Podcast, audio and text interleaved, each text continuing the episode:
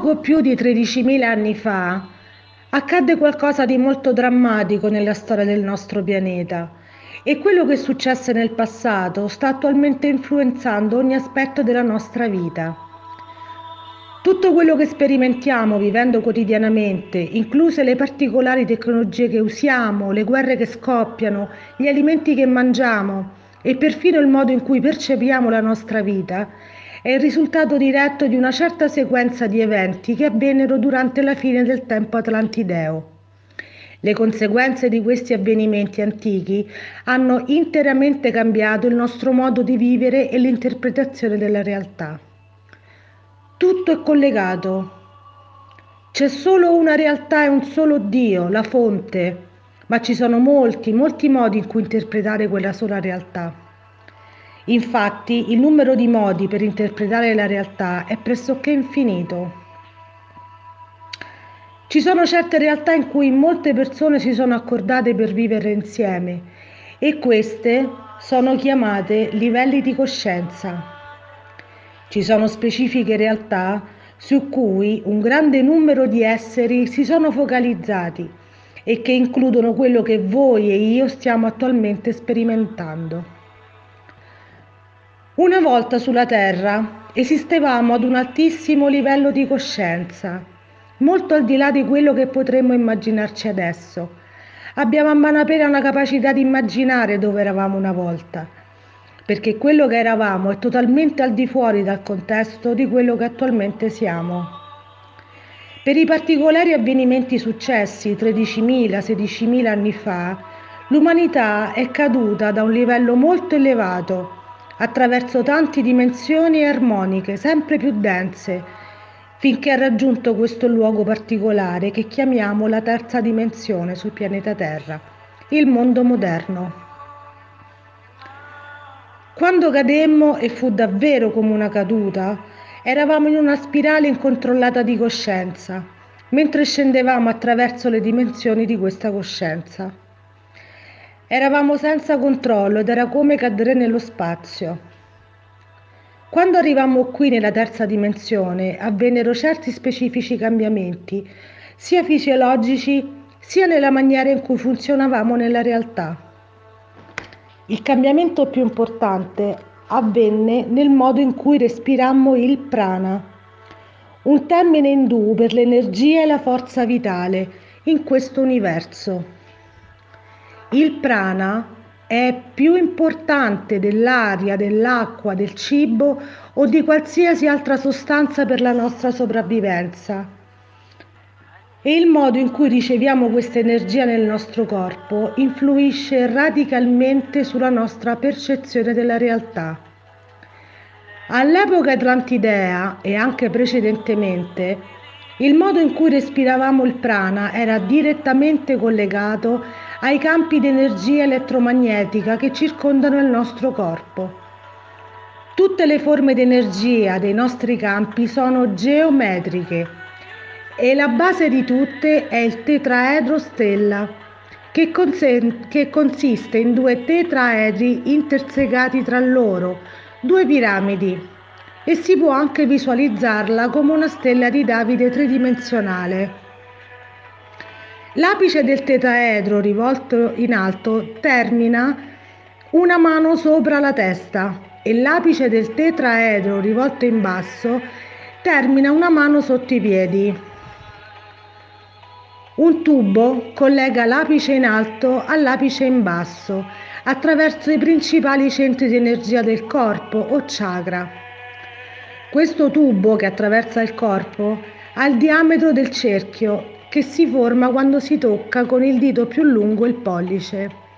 È simile a un tubo fluorescente di vetro e ha una struttura cristallina alle estremità, le quali aderiscono ai due apici del tetraedro stella. Prima della caduta di Atlantide eravamo abituati a far scorrere il prana simultaneamente in su e in giù all'interno di questo tubo e i due flussi del prana si incontravano all'interno di uno dei nostri chakra. In particolare, come e dove il prana si incontra è sempre stato un, un aspetto importante di un'antica scienza che oggi è ancora studiata in tutto l'universo.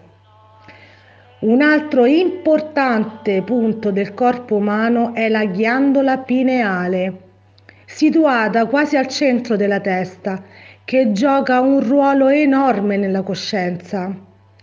Questa ghiandola si è rimpicciolita dalla sua misura originale, che era paragonabile a una pallina da ping pong, fino alla dimensione attuale che è quella di un pisello secco, perché abbiamo dimenticato come usarla tanto tempo fa quello che non si usa si perde.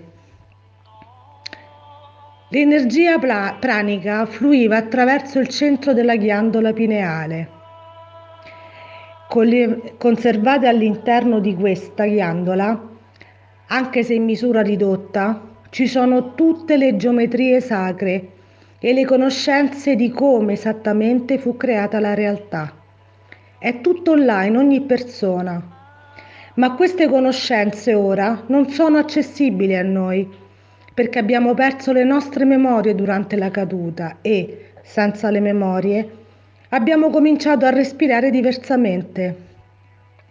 Invece di ricevere il prana attraverso la ghiandola pineale e farlo circolare su e giù nel nostro tubo centrale, abbiamo cominciato a respirarlo con il naso e con la bocca. Questo ha causato l'esclusione del prana dalla ghiandola pineale e il risultato è stato che abbiamo visto le cose in una maniera totalmente diversa, interpretando in un altro modo l'unica realtà, chiamata la coscienza del bene e del male o la coscienza polarizzata.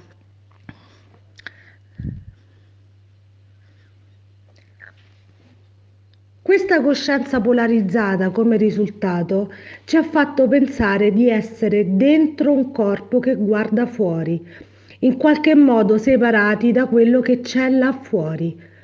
Questa è pura illusione, sembra vero, ma non c'è niente di vero in questa percezione. È unicamente la visione che abbiamo della realtà a causa di questa caduta.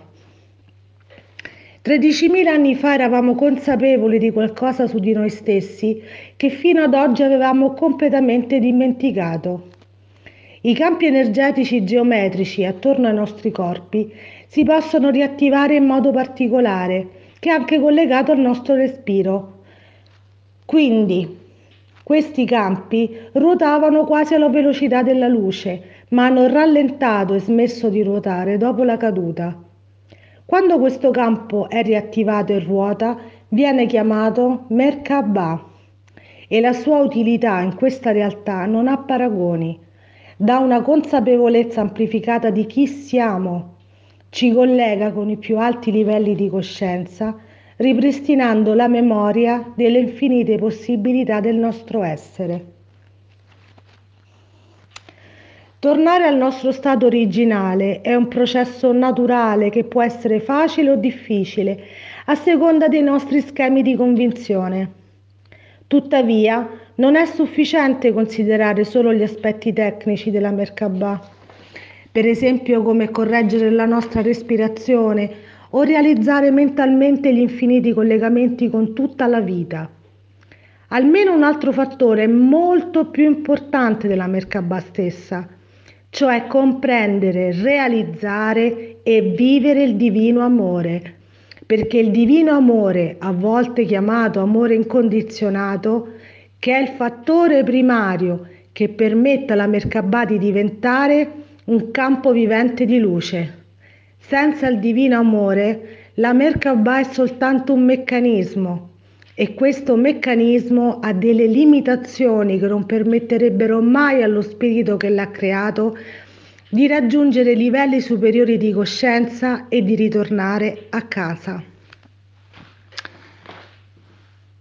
È possibile quindi aprire le porte della prigione animica e di coscienza attraverso il meccanismo di una respirazione che ci ha visto nascere come razza collegandoci al sé superiore e all'amore incondizionato, scegliendo di non farci inoculare e cibarci di veleni con cui i carcerieri dei millenni hanno atrofizzato la chiave, la ghiandola pineale.